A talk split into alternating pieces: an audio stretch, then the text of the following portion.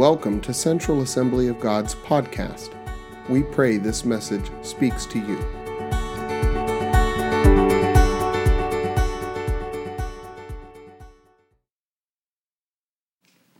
All right. Well, today I want to talk to you about the tithe and why I tithe personally. Can you say tithe? Tithe. Tithe. If you've been in church for long enough, you would have heard that word. Maybe you don't understand what that word means, uh, but we're going to break it down for you today. Hopefully, I'm going to bring some clarity because I do think there's some confusion around the tithe. Some people have very strong opinions and strong theological stances, so I'm going to share with you what my personal uh, revelation is from God's word today. Hopefully, we'll answer a lot of questions. Some things I say today might actually create more questions, and that's a good thing. We're here to receive revelation from God's word and from his spirit and then act upon what he is saying. So I want to talk today a little bit about uh, what is the tithe. Some people have asked before, well, if I tithe, should I tithe on my gross or on my net income? Is the tithe just for the Old Testament? If the tithe was established just for the Old Testament, should I still tithe today? If I don't believe that tithing is for the New Testament, how much should I give to the Lord? These are all questions that come up in believers' minds and conversations that I've been a part of in recent years. So I want to make myself clear even before I begin. If you do not currently give to the Lord, or if you at one season gave to the Lord and you're not currently giving to the Lord right now, this is not a message of condemnation. This is not a message to heap guilt or to drag you down or to put burdens upon your shoulder. This is a message of revelation. It's a message of looking into what God's word says, how people gave to the Lord during different seasons of time. And when revelation is received, the eyes of your heart pop open. It's like that thought of, wait a minute, I never saw that before. And once the Lord gives you that revelation, now it is a responsibility upon your life to live that out. And that is between you and the Lord. Does that make sense? So this isn't like, oh, geez, now I'm going to feel bad and this and that. Absolutely not. We're going to go through Scripture, specifically in the Old Testament mostly, and in two weeks, I'm just going to kind of close this uh, series of messages up by looking at New Testament giving as well. If you think about giving to the Lord, not just for the sake of giving, but because it's producing generosity in your heart, it is so important in your walk with God. I want you to understand that we shared it last week too. Your lack of generosity toward the Lord will actually affect more than just your money. It will affect your relationships. It will affect your time with him. It will affect how you do life because the lack of generosity uh, forces you to have a, uh, a, a, an attitude of entitlement. And then it produces selfishness where you just want to hold on to everything. Like I've said before, when the issue of money and giving is settled in your heart, then messages like this don't irritate you. You don't think, oh, he's preaching on this again. No, if you have it settled in your heart to give to the Lord, then it's a joy to hear messages like this because you know the benefit it is put in your life by giving to the Lord. So if you're sitting here and you're saying, okay, good, we're going to talk about giving, we're going to talk about generosity, we're going to talk about tithing, then you know that other things will be broken off of other people's lives and they'll be able to walk in what God has for them through that area of generosity. If it's irritating you with the first word when I said tithe, then it's probably just not a settled issue in your heart. But hopefully by the end of today, it will be. I said it last week or maybe two weeks ago. We are in a healthy place financially as a church. I commit that to you. I'm not preaching out of desperation. I'm not preaching hoping the tithes go up or I'm getting out of a job. Not at all. I need you to know that. We're, we're preaching from a place of health. So there's not force, there's not pressure, there's not, there's not manipulation. There's God's word, our revelation from God's word, and how we can act upon that with the Lord. So the word tithe simply means tenth or ten percent. Can you say tenth? Tenth. Say ten percent. Each year in the Old Testament, a tithe or ten percent of the harvest of crops came forth. People brought it from their local storehouse, you can say, from their local place of where their harvest came, and they would bring it to the place of worship. The areas we're going to talk about today specifically is the tabernacle.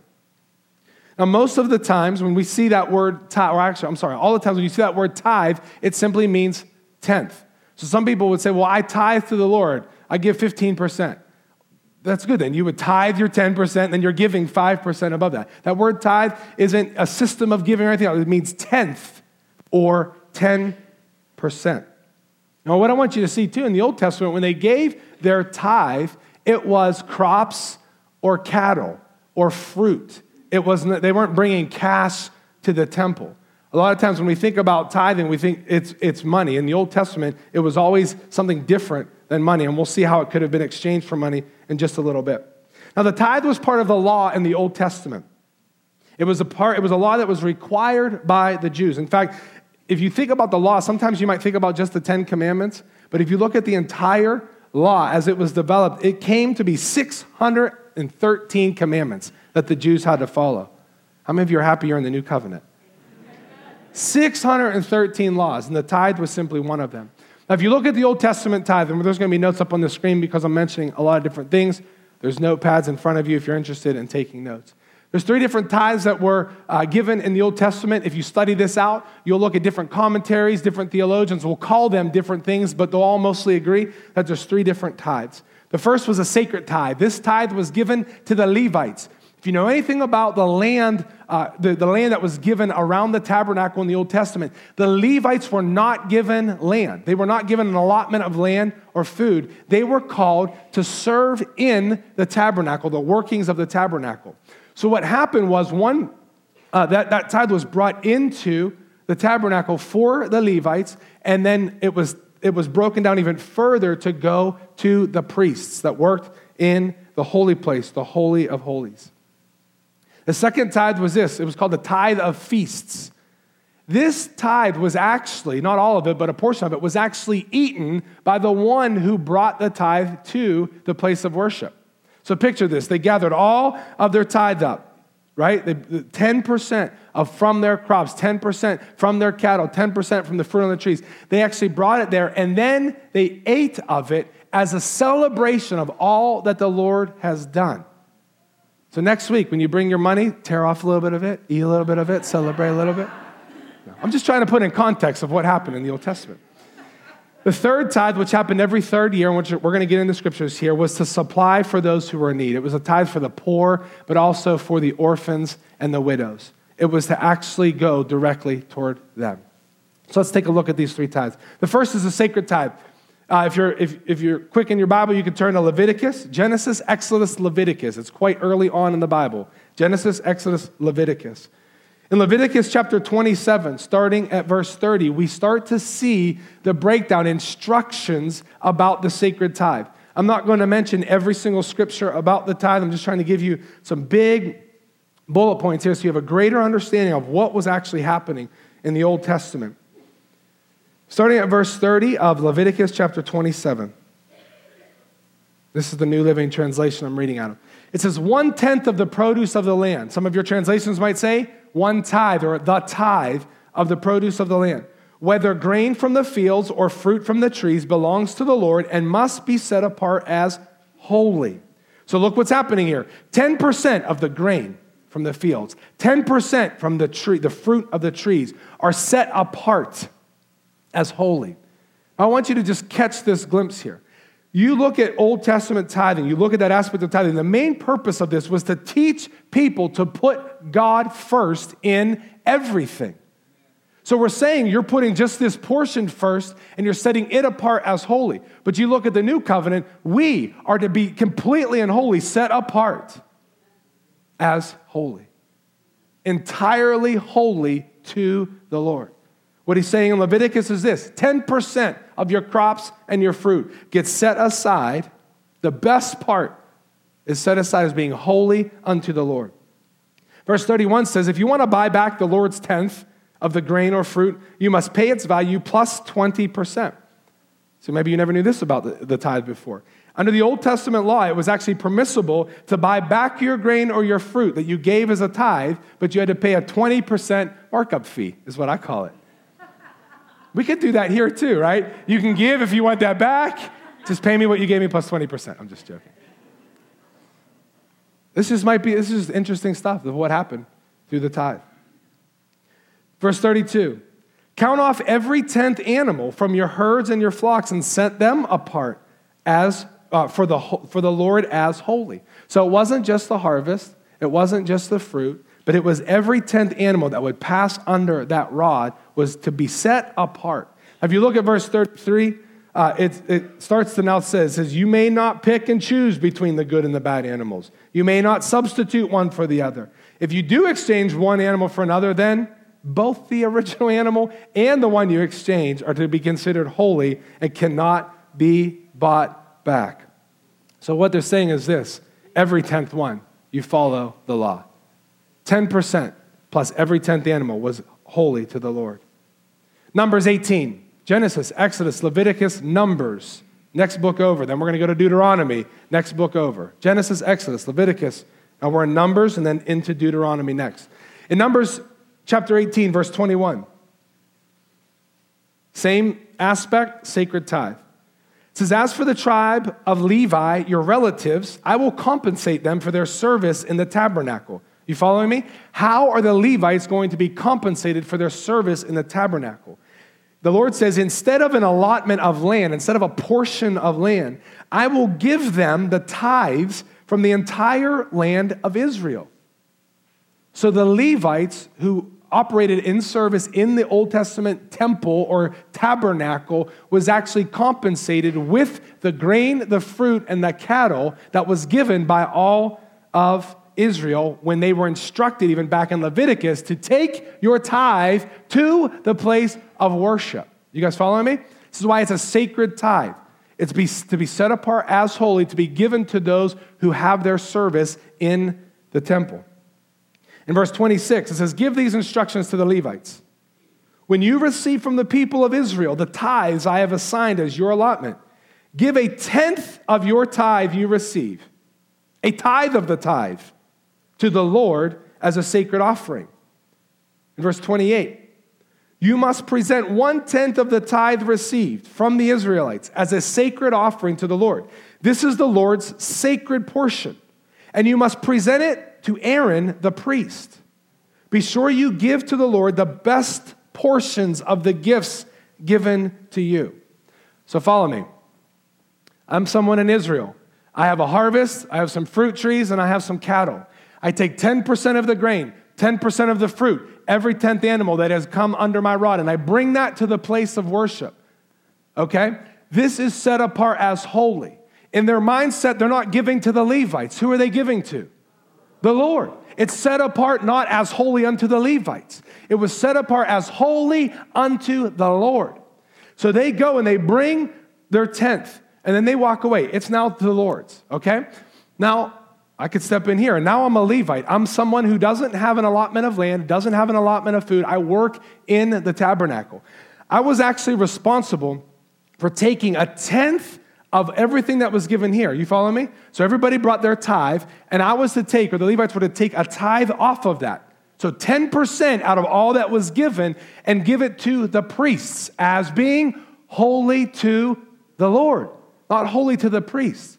So there was actually a portion taken out of that tithe that was given specifically to the priests. You guys learning some stuff? Yeah, yeah all right. Yeah. Thanks. This was the sacred tithe. This is what was to be holy unto the Lord, and then eventually trickled down to the Levites and then to the priests. Let's look at the tithe of feasts. If you want to go to Deuteronomy chapter twelve, Genesis, Exodus, Leviticus, Numbers, Deuteronomy. Turn it into a song. You'll remember it. Deuteronomy chapter twelve. This is a, an example of the tithe of feasts. Starting at verse five of Deuteronomy chapter twelve, it's talking about them going to the tabernacle. It has some confusing wording, I'm just telling you. They're going to the place of worship. In verse six, I'll pick up. It says, there you will bring your burnt offerings, your sacrifices, your tithes, your sacred offerings, your offerings to fulfill a vow, your voluntary offerings, and your offerings of the firstborn animals of your herds and flocks. Woo! So now we don't just have tithe. Now we actually see there are offerings being mentioned here. In fact, there are five Levitical offerings, which I'm not going to get into today. But what we see here is this. We're not just taking the tithe under the Old Testament law, but there's a lot of, not a lot, there's five different offerings that were then brought to the Lord, brought to the place of worship during this time. In verse seven, it says, There, you and your families will feast in the presence of the Lord your God, and you will rejoice in all you have accomplished because the Lord your God has blessed you. I want you to catch this. When we get into conversations about tithing and Old Testament, New Testament, a lot of times it get, sometimes it can get ugly. Like people start arguing, then it's, is it the gross or is it the net or what is it? How, look at the attitude. We see in the New Testament in Second Corinthians, it says what? To joyfully give, give with a cheerful heart, all right? So if you're coming into church or if you're going to the tabernacle with a really messy attitude, and I don't want to give this, what happens when you show up there? You're supposed to have a feast, and you're supposed to celebrate all that God has done. I give him ten percent. What am I going to do with the ninety? Right?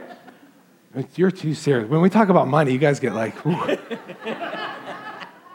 don't we worry about that sometimes? Where we come begrudgingly saying, oh, I don't want to give anything. I, ten percent, that's a lot of money. They actually came with their tithes and their offerings to celebrate and to have a feast of thanksgiving for all that God has done. That's an Old Testament picture into New Testament cheerful giving to the Lord. But many of you may have not have known that, is that people actually ate a portion of their tithe before the Lord as a celebration and thanksgiving. We'll take a look in Deuteronomy chapter fourteen. Verse twenty-two, there's two chapters over, starting at verse twenty-two. Just another glimpse at it. You'll see throughout these uh, first five books, there's a lot of overlap, a lot of re-explaining. It says, you must set, as- starting at verse twenty-two, you must set aside a tithe of your crops, one-tenth of all the crops you harvest each year. Bring this tithe to the designated place of worship, the place the Lord your God chooses for his name to be honored. Men and women's names aren't to be honored through giving. It's so the Lord's name would be honored in your life and through your life. And then it says, and eat it there in his presence. I, I love that. We're bringing something to the Lord to honor his name, and yet he lets us consume it. Again, it's a New Testament picture of sowing and reaping. We give to the Lord not to give back, but as we give and as we sow in, he allows us to consume the portion of that blessing.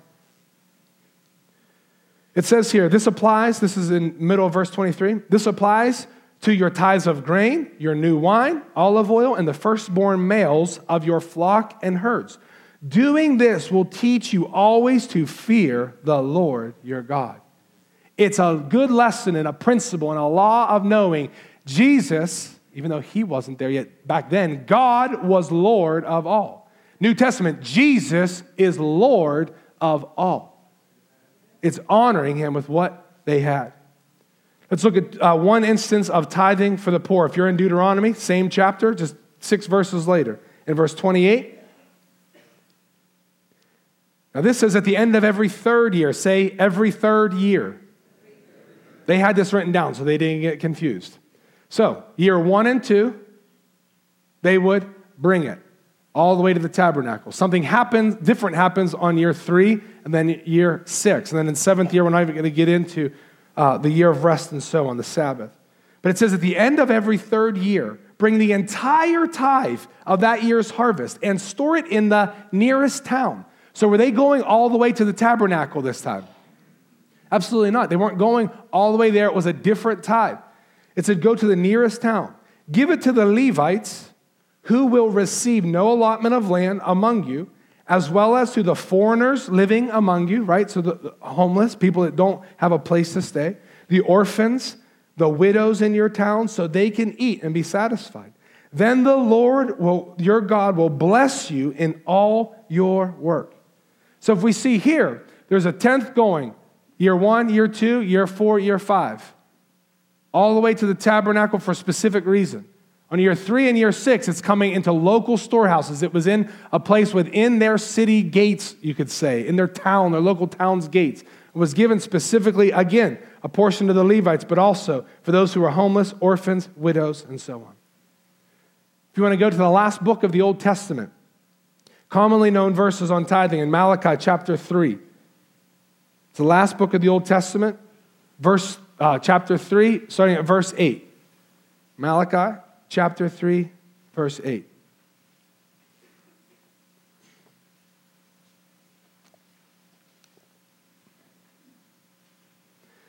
It says, should people cheat God? The obvious answer would be, doing good. It said, yet you have cheated me. This is the Lord speaking to the people of Israel. It says, but you ask, what do you mean? When did you ever, when did we ever cheat you? You have cheated me of the tithes and offerings due to me. You are under a curse, for your whole nation has been cheating me. Verse ten says, bring all the tithes into the storehouse, so there will be enough food in my temple. If you do, says the Lord, I will open the windows of heaven for you. I will pour out a blessing so great you won't have enough room to take it in. Try me, put me to the test.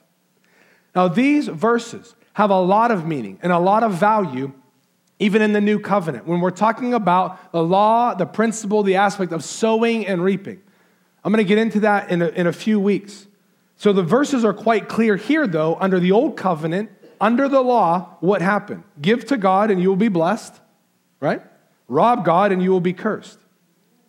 Now, there are a few issues that I have with how I've heard these verses taught before, because I've heard them taught from a position of control, manipulation, and fear.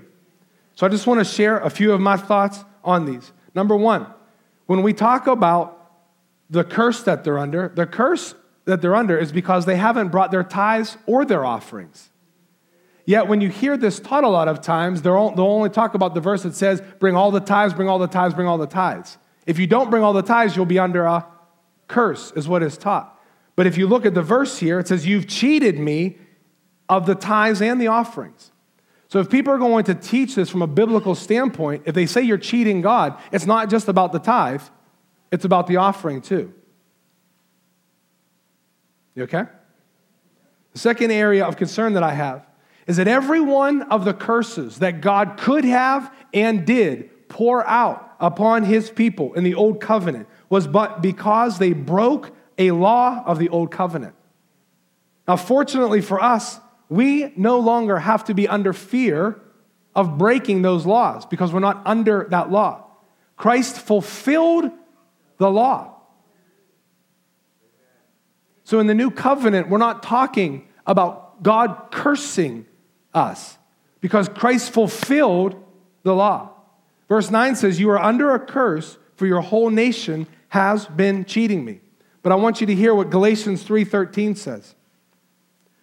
I'll just read it to you. Christ redeemed us from the curse of the law by becoming a curse for us. For it is written, cursed is everyone who is hung on a tree.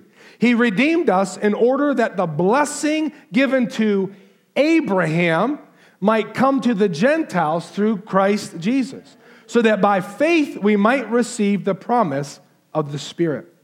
Blessing is our inheritance, not curse. I want you to catch that. Blessing is the inheritance of God upon our life, not curses. So if we want to ta- use Malachi as a sowing and reaping, the law of sowing and reaping, I'm all for that. If somebody tells you, listen, you're under the curse of God, even though you're a child of God, if you stop giving, I go back to Christ redeemed us from the curse of the law by becoming a curse for us. I want you to understand, I believe curses are real. I believe people can put themselves under demonic attack and demonic oppression. I just don't believe curses are being poured out from God anymore to our children, his children.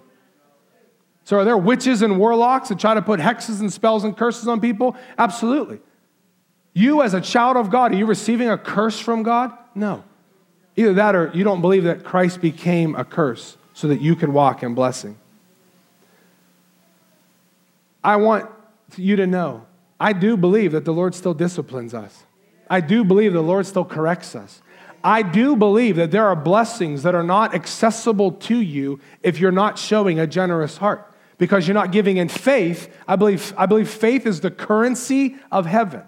We've talked about this before when we talked about identity. God has given us your entire inheritance the moment you said yes to Jesus in a spiritual bank account, you can call it. It's not about the money. It's about your heart. We said that enough times last week. So it's in your account.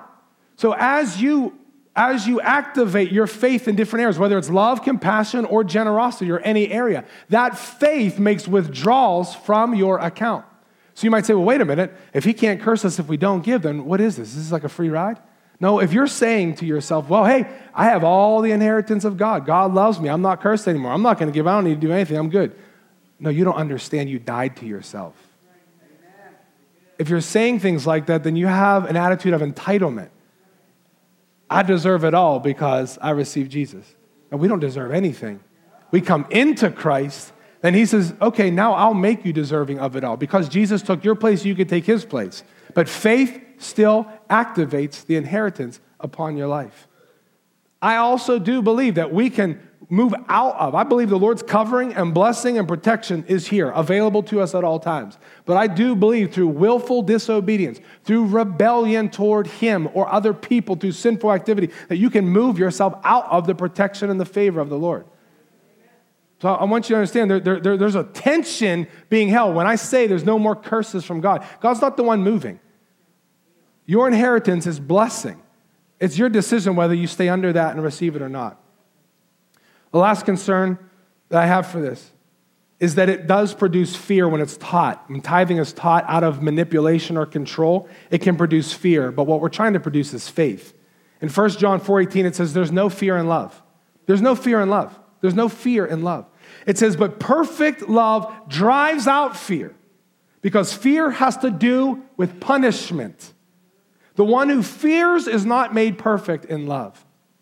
I want to say to you today, if you are giving to the Lord out of fear of punishment, then you are not in love with the Lord.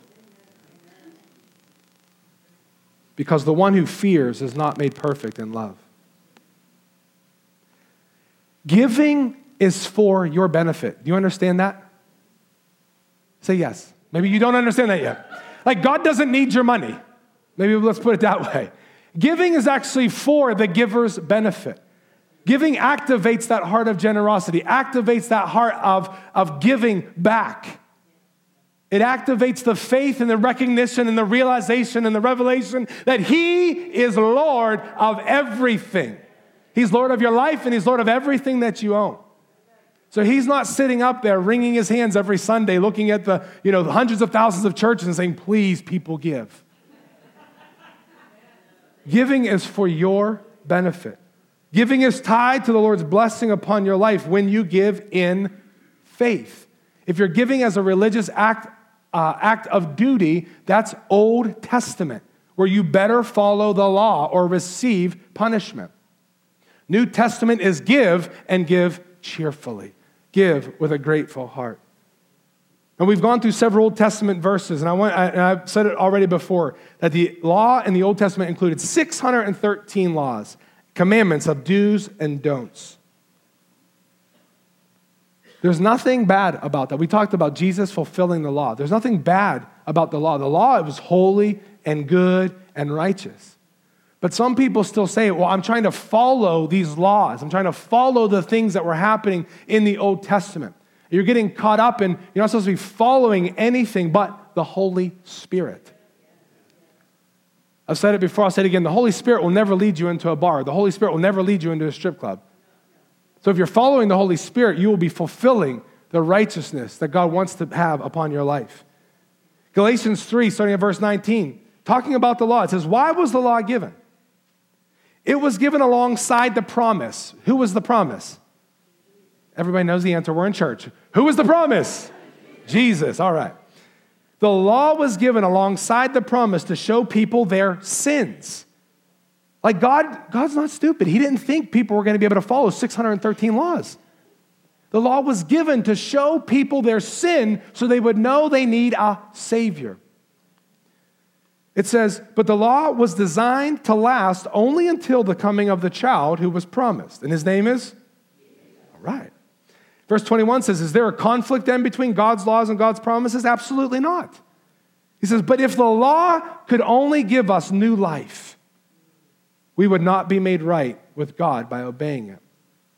But the scriptures declare that we are all prisoners of sin. How do we know we're prisoners of sin? When we look at the law, we know we can't obtain it. We know we can't follow all the things that God commanded. So it says we've received God's promise of freedom only by believing in Christ Jesus. So when we think about the law, everything's beneficial in the law. But Christ has come to fulfill the law. The law was made to reveal our sin. The revelation is we need a Savior, and now we follow the Holy Spirit. Let's look at some of the laws quickly. To know that God exists, to not profane God's name, to, f- to fear him reverently, to honor the old and the wise, to recite grace after meals. We've been messing that one up for years. Deuteronomy eight. We're supposed to recite grace after the meal. I'm just saying. Not to take revenge, not to afflict an orphan or a widow, to honor your father and your mother. All very good things.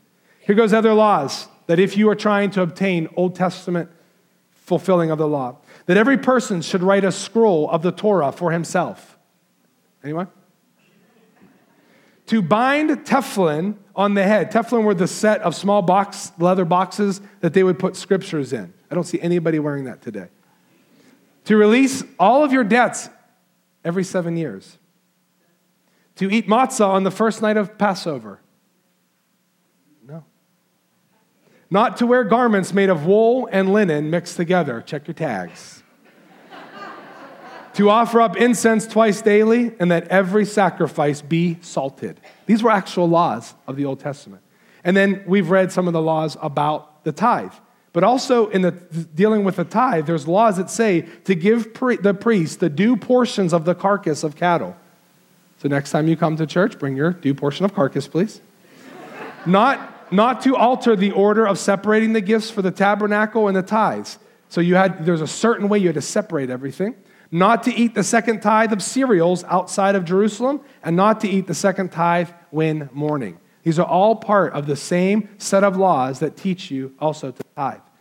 So if we are to say, you better tithe to the Lord, and it better be to central, because it was found in the law, that we need to include a whole bunch of other laws. But I believe there's a revelation in Scripture that deals with the tithe that is outside of the law. So for those who say, well, we shouldn't give the tithe anymore because it's just Old Testament law. Let's take a look all the way back at the beginning of your Bible, Genesis chapter fourteen. While you're turning there, Genesis chapter fourteen. Jesus, I'm going to go back to Galatians quickly and just read what I already read to you. It says that Jesus redeemed us from the curse in order that the blessing given to Abraham might come to the Gentiles. So let's just take a look at Abraham's life for a moment. In Genesis chapter fourteen, this was before the law of tithing was given. Can you say before the law? This was before any law was given. This was Abraham and his heart and God. Abraham actually tithed to a person named Melchizedek. I won't have you say that. He was a king and a priest. Abraham, Abram, actually he was still Abram, he had a great victory, and from that plunder, he actually made a tithe.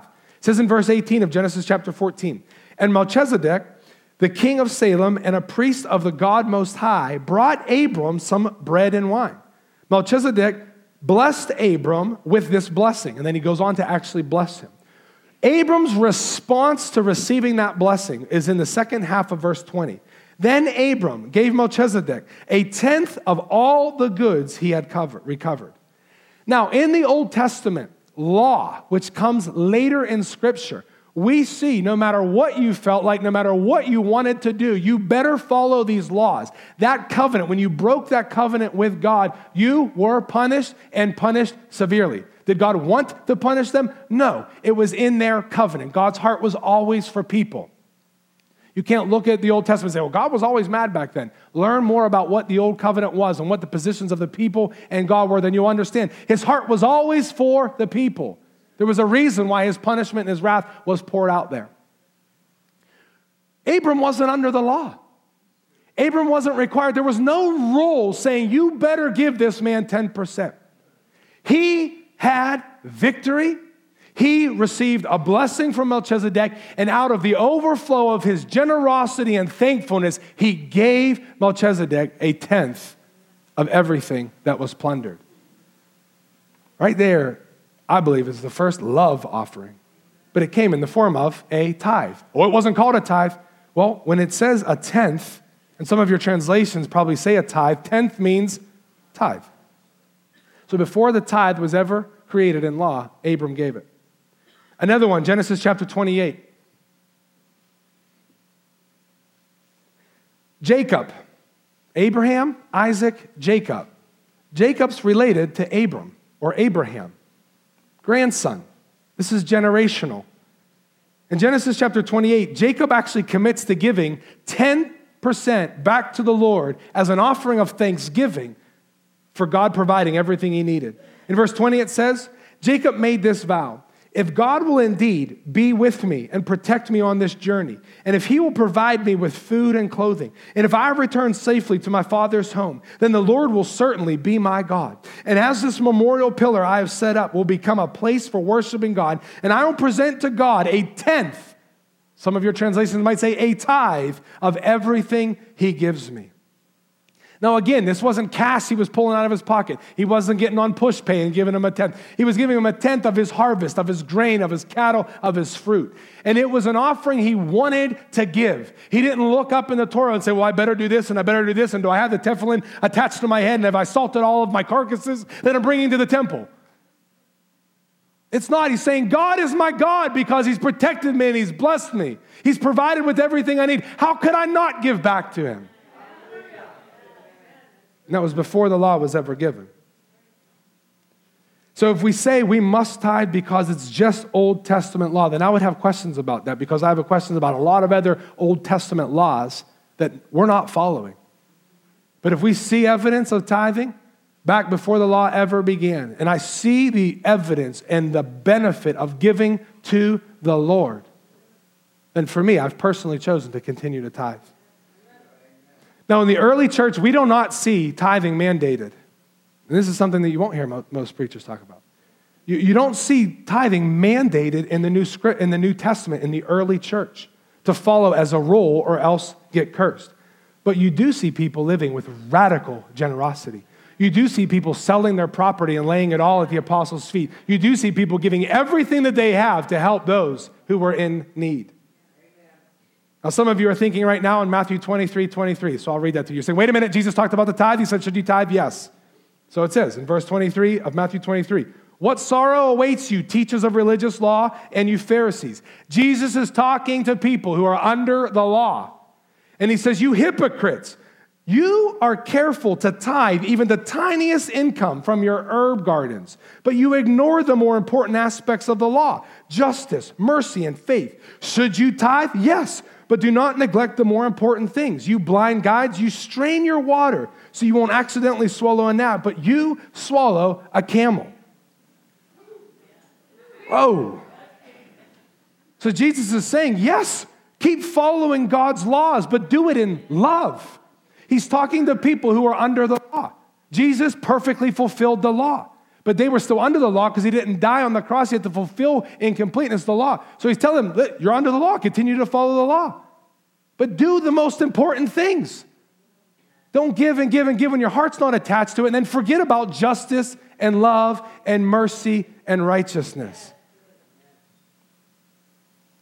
If you see tithing, if you, if you follow church history enough, from what I can tell, is that tithing actually began again in the early church around the fourth century, when priests, that became their vocation, they were receiving it as payment. So I'm not going to sit here and tell you it's Old Testament law and you better give and you better give and you better give. I'm saying I see evidence of it way before the law, and I see evidence of extreme generosity in the New Testament. So because I've seen that, I am going to continue to tithe to the Lord, and I'm going to give above and beyond that. If we look at the early church, three ways that I could see them giving. They came, they gave to support other believers. They came alongside other Christians to support them so they could all celebrate together. Kind of sounds like an Old Testament, right? It happened so they could feast together. They did it to support ministers of the gospel and missionaries. Sounds very similar to something else in the Old Testament, giving to support the Levites, the priests. And they gave to the poor. In Acts, Romans, First Corinthians, we see radical generosity to help other Christians. In Philippians four, Acts, Romans, and in both Corinthians, we see people supporting missionaries and the preachers of the gospel. And all throughout Paul's writing, he talks about giving to the poor in Jerusalem, writing to them, giving to the poor in Jerusalem. You see three very similar aspects of giving in the Old Testament and the New. But in the early church, there was no limit. And everybody says, oh, geez, I just wish I can go back under the Old Testament and give ten percent. There was no limit of giving in the New Testament. So if you want to come and argue that the tithe isn't for today, so you can give less than ten percent, then you don't understand Old Covenant and New Covenant. If you come and you argue with me and say, tithing was Old Covenant law, I want to give more, then I'll say, you understand the early church giving. You understand these methods. Now, if you leave here today and you say, did you hear what Pastor Kurt said? He's telling us we have to give more than ten percent to Central. You've missed the entire point of this message. Because it's really not about the money, is it? It's about our heart. I'll be done in a few minutes. So I tell you today, I still tithe. And I don't tithe because I'm trying to follow an Old Testament law. I tithe because I believe it's a biblical starting point for the rest of my giving. The tithe is not my ceiling for giving to the Lord. It's my floor. The tithe is just the start. And I enjoy every bit of it. My wife included, and my children included.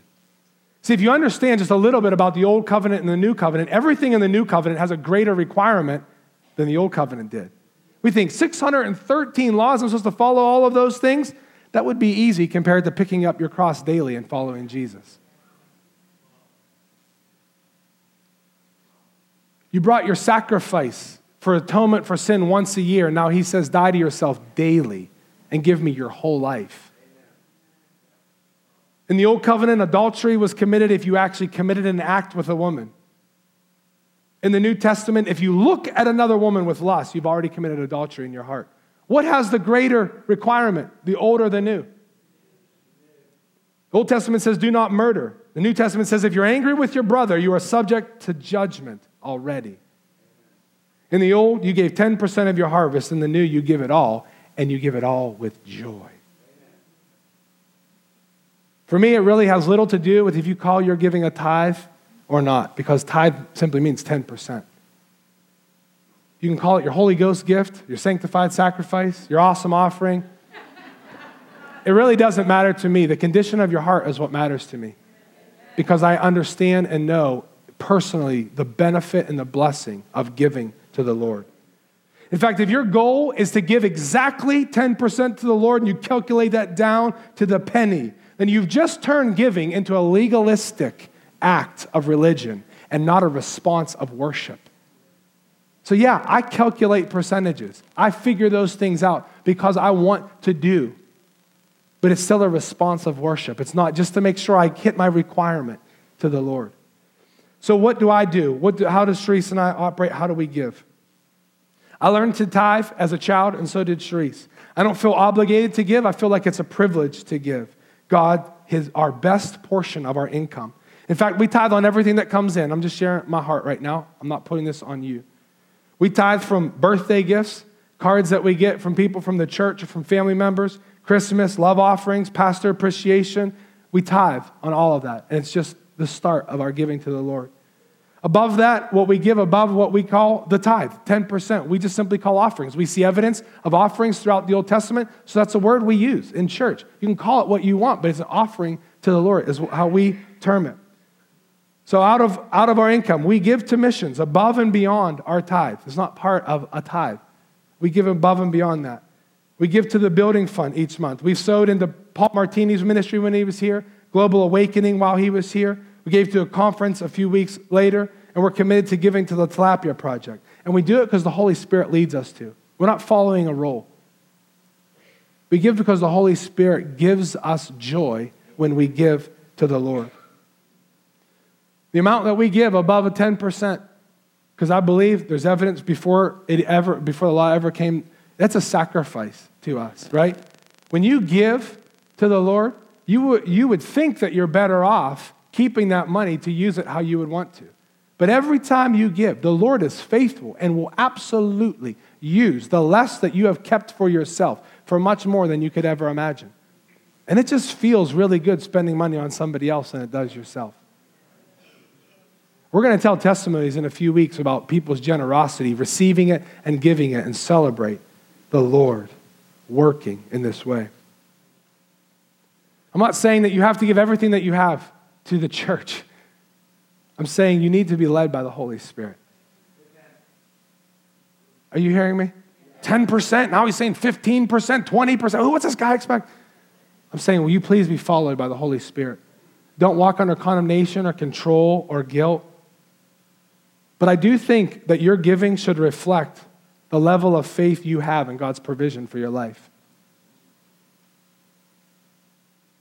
If the level of faith for God's provision is very low and you're afraid that you're never going to have enough, that you won't give. And then you never activate your faith in that area. And then God can never trust you with more to flow through you for people who are in need or ministries, churches, organizations that he wants to give through you. If your faith in his provision is higher, then you'll give more out of that. And you'll be excited to listen to the voice of the Holy Spirit. Before I close, I just want to answer this simple question because it comes, because it's not really, it's not really about whether you call it a tithe or not. It's not about calculating it, but I've received this question many times over my, um, I don't know, fourteen years of ministry. I don't even, I can't, eleven years. If I tithe or when I tithe, should I tithe on my net or my gross? So I'll close with this. Most of you are in the fifteen to twenty-five percent bracket, right, of taxes, which means you would, you would that whatever bracket you're in, that's how much money you get taken out before you ever see your pay. So I want to give you an example, but from a different perspective. Let's say God, it's an example, let's say God was able to be drained of his resources, okay? Because we are drained as soon as we get paid, before we get paid, we're drained of our resources. So if God was able to be drained of his energy or his resources, what would you do? Would you want God to give you advice after he has already counseled a few thousand people and has had fifteen percent less wisdom? Or would you want to receive his advice when he's fresh and powerful? I'm just thinking, making you think. If God's healing power lessened during prayer time at the altar, would you want to be first in line or halfway back when fifteen percent less people started getting healed? I could feel tension rising. Intercessors.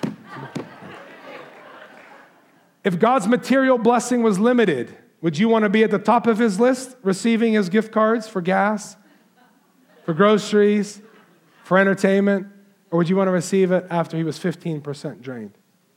If it's our expectation to receive God's best wisdom, his full measure of power, and his best material provision, then why in the world would we not respond with our best? That's my answer. That's where my heart is right now. So for me, practically, we calculate things and we figure things out, acting like the government does not have our money yet. And we give, in fact, we give our tithes, offerings, missions, building right out of my paycheck. Many of you maybe have watched me for eleven years. He never puts anything in the basket. Doesn't he give? I give. It's out of my paycheck or now out of push pay. So we make sure God gets our best. I'm not questioning this or this before the government. No, I'm giving to God before the government takes any of my money. I'm giving to God before I pay the mortgage, before I pay the electric bill. I'm giving to God before the end of the month and I say, I don't have enough left over. He's the Lord of all. So we give him our best. Let's stand.